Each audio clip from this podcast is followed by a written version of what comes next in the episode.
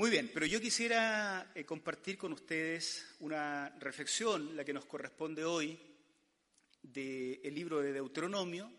En el capítulo 6, hoy reflexionaremos entre los versículos 20 al 25, eh, reflexionaremos sobre la importancia de transmitir lo correcto. Deuteronomio 6, versículos 20 al 25, la importancia de transmitir lo correcto, porque el Deuteronomio nos está hablando precisamente de, eh, cómo asegurarse de que la generación siguiente, los que entren a la tierra prometida y que no estuvieron eh, en el pasado del encuentro con Dios, no dejen de recibir aquello que venía directamente del Señor. Así es que la importancia de transmitir lo correcto. Yo voy a leerlo en una versión NBI. Si ustedes lo ven en una versión diferente en pantalla, sepan que es la misma Biblia, solo que son eh, versiones con ligeras diferencias. Deuteronomio 6, versículos 20 al 21. En el futuro, cuando tu hijo te pregunte qué significan los mandatos, preceptos y normas que el Señor nuestro Dios les mandó, les responderás, en Egipto nosotros éramos esclavos del faraón, pero el Señor nos sacó de allá con gran despliegue de fuerza. Ante nuestros propios ojos, el Señor realizó grandes señales y terribles prodigios en contra de Egipto, del faraón y de toda su familia. Y nos sacó de allá para conducirnos a la tierra que a nuestros antepasados había jurado que nos daría. El Señor nuestro Dios nos mandó temerle y obedecerle, obedecer estos preceptos, para que siempre nos vaya bien y sigamos con vida y así ha sido hasta hoy.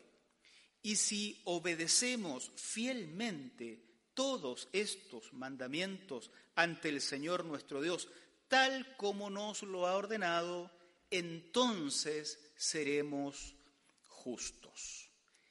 Esta frase final va a ser importante, entonces seremos justos. Vamos a recordar que estos mandamientos del Deuteronomio, eh, esta, eh, segunda entrega, por decirlo así, este recordatorio de la ley, tiene la intención de asegurar que la siguiente generación reciba en su contexto y en su tiempo adecuadamente los mandatos del Señor. Pero que estos mandatos también no son un fin en sí mismo estos mandatos tenían la intención de, como hemos dicho en otras ocasiones, que el pueblo viva bien, que vivan bien. Y vivir bien no significaba vivir eh, en opulencia, eh, con despilfarro, al contrario significaba vivir disfrutando de todas las potencialidades que el Señor eh, había dado al ser humano. Si el pueblo lograba vivir obedeciendo el mandamiento, sería un pueblo que transitaría entre los otros pueblos y los otros pueblos dirían, miren qué inteligentes, miren qué sabios, miren qué justos son estas personas. Y miren qué cosa que su Dios está tan cerca de ellos como no hay otro pueblo en la tierra. Ese es el sentido de estos mandamientos, mandamientos para la vida, no, para la vida, para la vida en medio de otros pueblos, no para una vida en gueto, no para una vida enclaustrada, no para una vida separada, como si flotara en el aire el pueblo de Dios, sino una vida que transita en medio de los otros pueblos. En el texto que acabamos de leer, se nos presentan en este sentido tres énfasis que yo quisiera proponerles. Eh, respecto de lo mismo, ¿no? Respecto de la importancia de recordar adecuadamente estos mandamientos, de transmitir lo que es correcto. tres énfasis. En primer lugar, y no, no voy a seguir un orden completamente cronológico en los versículos, así es que ustedes me van a permitir que vuelva al comienzo, al final, en el último de los énfasis. Pero el primero de los énfasis que quisiera mostrar eh, que surge de este texto es el de la centralidad del Señor. Desde el versículo 21 al 24 es un tema eh, tan repetitivo que no puede uno sino darse cuenta de que lo que quiere hacer el escritor es que se nos meta en la cabeza la centralidad del Señor. Les responderás, verso 22, 21, en Egipto nosotros éramos esclavos del faraón. El faraón es el Señor de Egipto.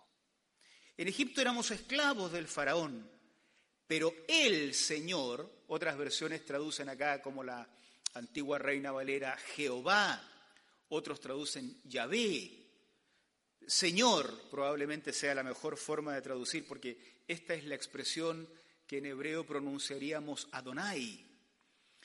Pero el Señor nos sacó de allá donde había otro señor que era el faraón. El Señor, el Adonai, nos sacó de allá con gran despliegue de fuerza. Ante nuestros propios ojos, el Adonai, el Señor, realizó grandes señales y terribles prodigios en contra de Egipto, del faraón, el señor local y de su familia. 24. El Señor, Yahvé, Adonai, nuestro Dios, nos mandó temerle y obedecer estos preceptos para que siempre nos vaya bien y sigamos con vida. Y así ha sido hasta hoy. Faraón, el señor local, producía esclavitud, producía miseria. En ese contexto, con ese señor funcionaban. Y respecto de ese señor, este pueblo era un pueblo esclavo. Es así hasta que aparece el Señor, Yahvé, Adonai, Jehová, como han traducido los textos. Este vence sobre ese otro Señor en minúscula, Señor local, y libera a los esclavos porque parece ser que la libertad es inherente a la naturaleza de Yahvé. No tolera la esclavitud, por tanto, donde él pisa, a diferencia de donde pisa Faraón, que produce esclavitud, donde Yahvé pisa, entonces llega la libertad. Pensando en transmitir lo correcto a la nueva generación que ahora va a entrar a la tierra que se les ha prometido, se les recuerda no olvidarse de esto tan importante. No se olviden, como había dicho el Chemá en algunos sermones anteriores, que hay un solo Señor, uno solo, este que los sacó de Egipto. Habrán otros señores inferiores que provocan esclavitud, que, que provocan miseria, que provocan opresión. Pero este que está por sobre el resto otorga libertad y es uno solo que es el Señor. No se olviden, ese Señor, les recuerda el texto a ellos y también a nosotros, nos sacó con fuerza. Tenemos que tener en mente esta imagen del poder que evoca Egipto en los pueblos cercanos. Un imperio con construcciones enormes, con ejércitos vastísimos. ¿Cómo no temerle a Egipto? ¿Cómo no temer al faraón? Bueno, el Dios de estos esclavos que los hace libres venció al faraón, a sus huestes, a todo Egipto y con todo su poder, los dejó en el pasado y le dio libertad a este su pueblo. Este Dios no debe ser olvidado cuando se piensa en transmitir lo correcto a las nuevas generaciones. No comparte su gloria con nadie, no comparte su trono, no hay dioses sentados junto a Él, Por eso hay que recordar que el gran misterio de la Trinidad confiesa la existencia de un único Dios en tres personas, pero un único Dios. No son varios dioses. Y por cierto, no comparte su gloria tampoco con nosotros. No somos los gestores de nuestra propia libertad y nuestra propia vida verdadera. Pero tampoco lo es el mundo de la política, tampoco lo es el poder de las armas, tampoco lo es el poder de la violencia, tampoco son las grandes ideologías que llenan el planeta y nuestros países de tiempo en tiempo una, de tiempo en tiempo otra. Hay un solo Señor que dio libertad, un solo Señor por el cual vivir, un solo Señor que nos rescató y un solo Señor quien nos mantendrá. Eso habría que transmitirlo de forma adecuada. Durante la época de la Segunda Guerra Mundial en Alemania, los cristianos alemanes fueron llevados a decidir si sus templos, sus vidas, sus iglesias reconocían el señorío, el liderazgo del Führer.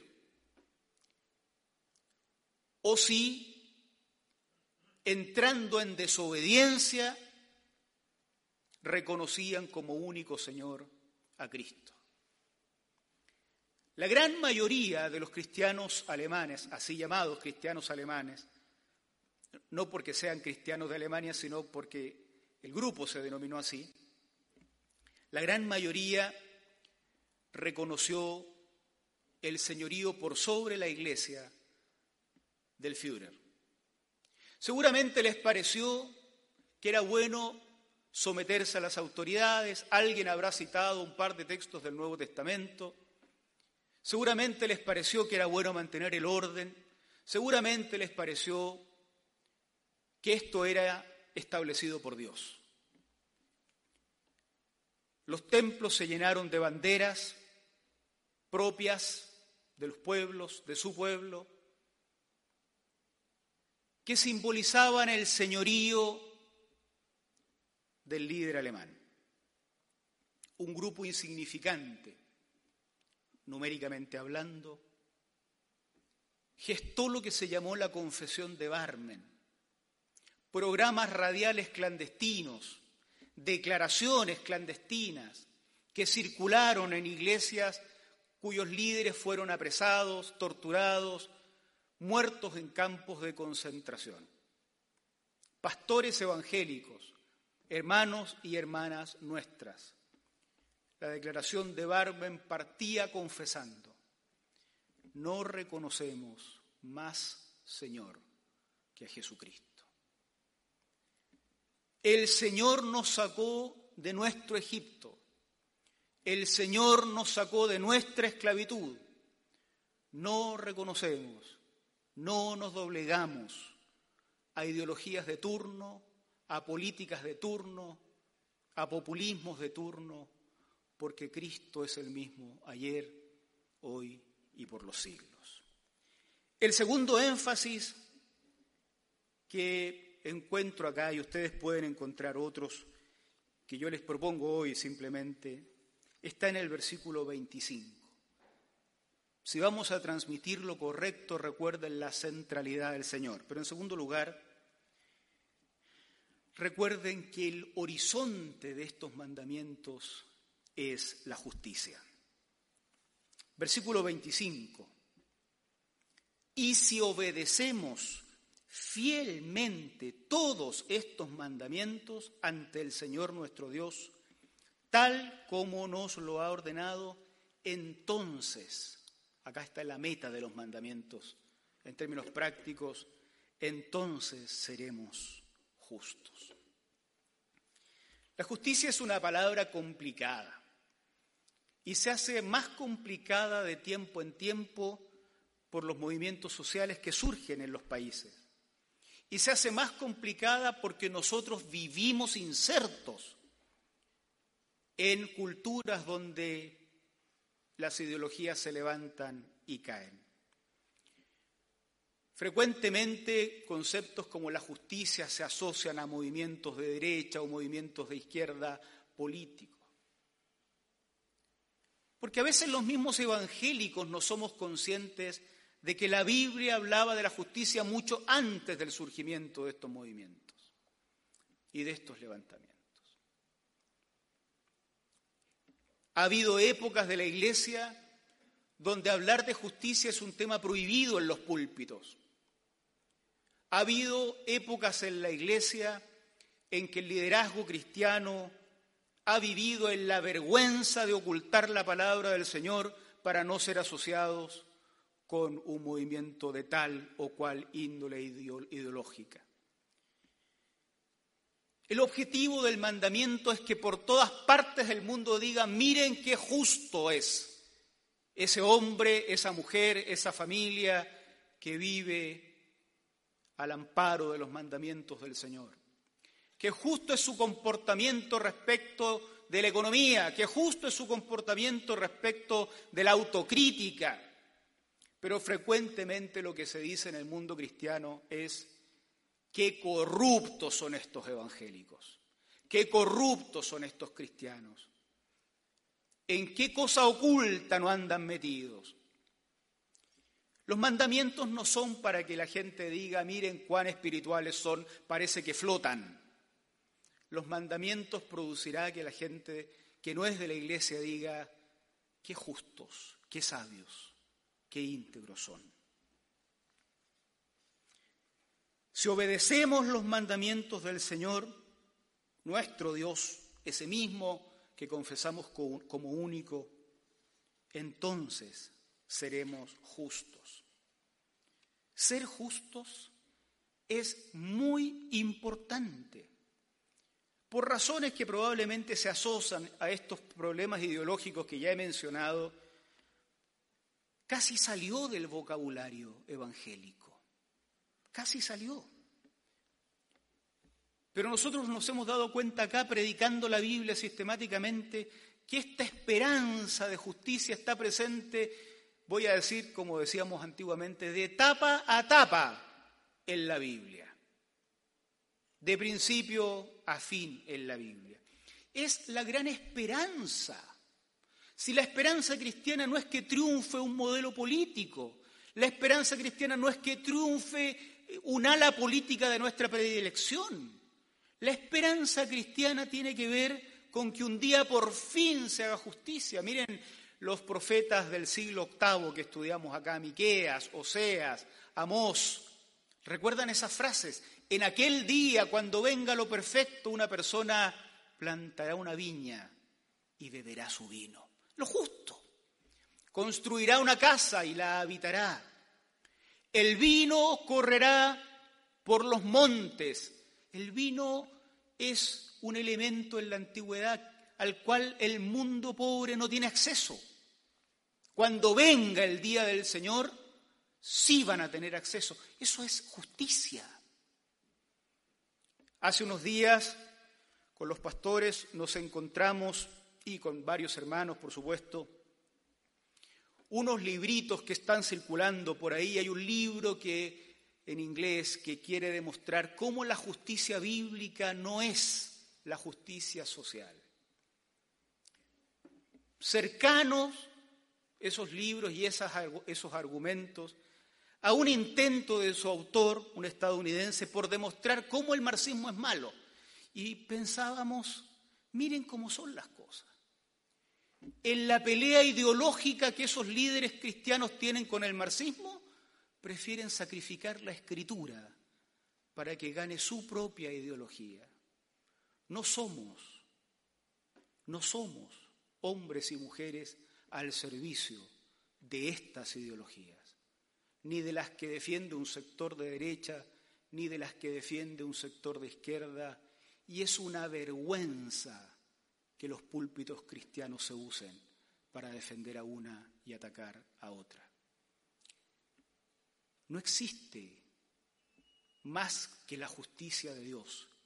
Y la justicia de Dios siempre es una justicia que tiene que ver con el prójimo. Siempre. Siempre. en, las epístolas de Pedro, cuando se avisore el fin de los tiempos. Desde esos cielos, desde allá esperamos cielos nuevos y tierra nueva, donde more qué? La espiritualidad. No, donde more la justicia. El autor del Apocalipsis ve cielos nuevos, ve tierras nuevas y una de las primeras cosas que ve es que se instalan tronos para juzgar, para juzgar con justicia. Cuando un hombre o una mujer impactado por el Evangelio no se siente escandalizado por la injusticia que, que vivimos en el mundo, en modelos de izquierda o en modelos de derecha o en modelos de centro, da lo mismo, no ha sido lo suficientemente impactado por el Jesucristo de la Biblia, porque el Jesucristo de la Biblia tiene esta nota en su predicación similar a la que encontramos en todo el resto de la Escritura, que un día hasta la viuda sea atendida por el juez injusto, aunque sea porque lo molesta mucho. El tercer énfasis, y aquí vuelvo al comienzo, no porque haya sido menos importante, sino al contrario, porque es lo que le da marco a todo esto, tiene que ver con asegurarse de que lo que se quiere transmitir se transmita. Versos 20 y 21. En el futuro, cuando tu hijo, traduciríamos nosotros, tu hijo o tu hija te pregunte, ¿qué significan los mandatos, preceptos y normas que el Señor nuestro Dios les mandó? Tú le responderás todo lo que acabamos de predicar, ¿no? Cuando tu hija o tu hijo te pregunte, y aquí uno puede ampliarlo en términos interpretativos, recuerden que nosotros no somos los repetidores de textos como otras religiones solo repiten, sino que la comprenden, ¿no?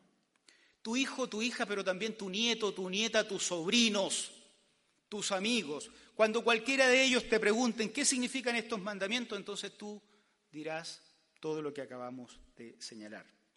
El énfasis que reconozco acá, que quisiera compartir, es esto de cómo la transmisión de esto surge en la vida cotidiana. Ya esto se ha mencionado en sermones anteriores. Cuando converses con ellos, cuando hables. La vida cotidiana se desarrolla camino al trabajo, se desarrolla en la universidad, se desarrolla cuando uno de los hijos está enfermo y un padre, una madre, una sobrina, un tío lo cuida y entonces son espacios de la vida cotidiana en que es posible transmitir esto. Pero el hecho de que ponga énfasis en niños y en niñas es importante, porque se espera que estos, cuando ya la generación presente no esté, aquellos sigan transmitiendo esto hacia el futuro. Si en algún momento llegara a perderse o a romperse esta cadena de transmisión, estaría la fe cristiana, la fe en el Dios eh, judeo-cristiano verdaderamente en peligro. Si un día la enseñanza de quienes tenemos que transmitir a las nuevas generaciones fuera poco cuidadosa y cediéramos a los impulsos de las ideologías de turno, de los pastores, de los líderes, de los predicadores o de lo que fuera, entonces pudiera darse que la centralidad ya no estuviera en el Señor, sino en el apóstol, en el líder, en el predicador, en el pastor, en la autoridad del momento. Y pudiera darse que el mandamiento ya no fuera para ser justos, sino para ser santurrones, en lugar de ser santos. Debe transmitirse en la vida cotidiana. No basta una enseñanza en los templos, no basta las escuelas teológicas formales. Esto lo transmite uno en la vida cotidiana porque no requiere tampoco mayor adorno para ser transmitida. No son elucubraciones filosóficas. Es interesante el momento pedagógico acá, cuando el niño y la niña pregunten, cuando surjan las dudas. No hay que mandarlos callar diciendo esas preguntas no son cristianas. No hay que mandarlos callar diciendo, ¿cómo pregunta eso? Póngase a orar mejor. Cuando el niño y la niña pregunte la cosa más enredada posible, hay que recordar entonces que uno no lo sabe todo, pero hay un par de cosas que sabe, que el que nos sacó de la esclavitud es el Señor, y que nos sacó y nos dio normas para que seamos justos. Para terminar, algunas repeticiones. El centro es el Señor. Queridos hermanos y hermanas de la Iglesia de Providencia, primero. Y si hermanos y hermanas de otras iglesias nos ven y quieren tomar en serio estas palabras también. El centro de todo es el Señor. No la doctrina, no la doctrina sobre el Señor, no el discurso del pastor evangélico, tampoco la ideología del pastor. Un pastor puede ser de derecha, de izquierda, de centro, y no tiene el derecho más mínimo para instalar su ideología en otros, ni debe usar los púlpitos, ni los libros para enseñar como palabra de Dios lo que son sus propias ideologías. Es el Señor porque nadie venció al faraón, sino el Señor. Porque nadie compró a la iglesia a precio de sangre, sino el Señor. No la ideología evangélica, no la ideología de los líderes. Transmitir. Los niños y niñas ocupan un espacio particular en este momento pedagógico.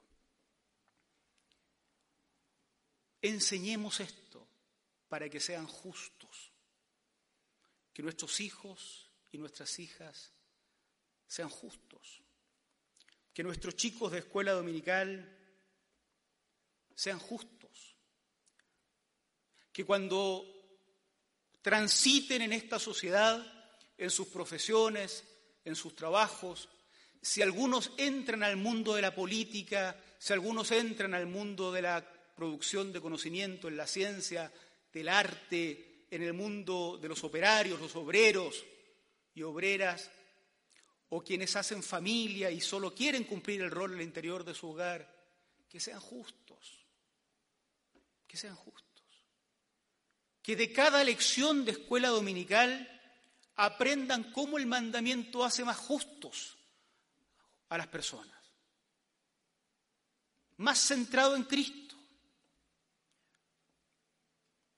Cuando los niños y las niñas te pregunten, no hay que meterle las ideologías propias. No hay que convertirlos en apologistas de la doctrina evangélica a la cual miserablemente uno a veces pertenece.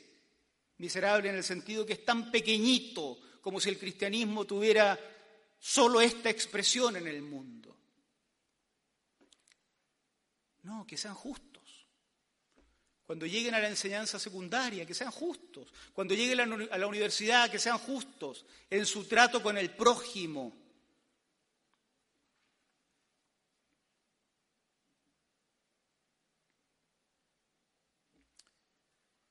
Transmitamos lo correcto.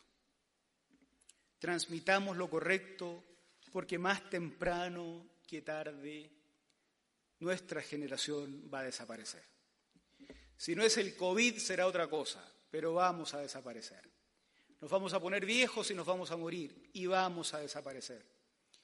Pero la transmisión de lo correcto debe mantenerse, no la transmisión de aquello a lo que adhiero nomás, sino de lo que es correcto.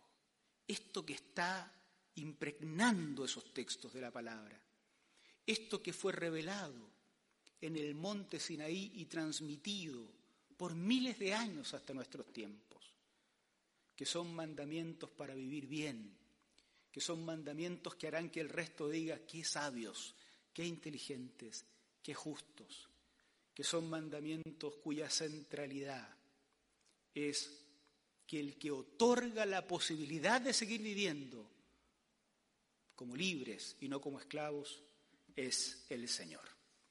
Que Dios nos bendiga, oramos al Señor. Gracias por este momento especial, Señor. Gracias por poder usar físicamente, en este caso, este púlpito. Tenemos temor de ti, Señor. Ciertamente, habiendo crecido nosotros mismos en estos marcos culturales e intelectuales, ideológicos, siempre, Señor, está la posibilidad de teñir tu mensaje con ideologías personales. Tenemos temor. Pero hoy queremos afirmar aquello en lo que sí estamos seguros, porque es lo que podemos leer todos en tu palabra. Que tú, Señor, y no otro, y no una idea, y no un concepto, sino tú, Señor, nos sacaste de nuestro Egipto para hacernos peregrinar hasta la patria celestial. A ti queremos reconocerte en el centro. Y queremos, Señor, comprender y guardar adecuadamente estos mandamientos, para que también se diga de nosotros que somos justos. No nos interesa otra cosa, Señor.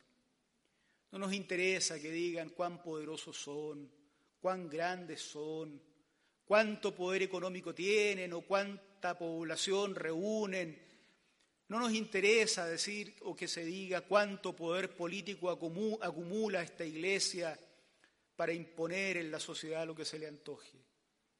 Nos interesa que otros nos miren y digan, miren que son justos.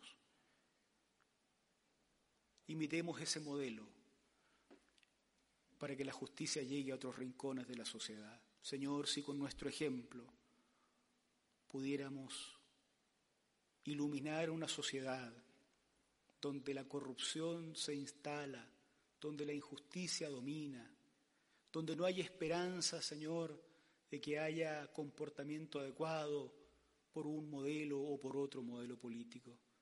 Señor, que la mirada de la Iglesia genere esperanza en estos tiempos, Señor, genere esperanza. Y ayúdanos a transmitir lo correcto, también cuando nuestros eh, siguiente generación tenga ocasión de preguntar cómo hemos llegado hasta acá. Porque tú nos libraste y porque tú nos estás haciendo caminar en justicia. Gracias por este tiempo, Señor bendito, en el nombre de Cristo Jesús. Amén. Amén.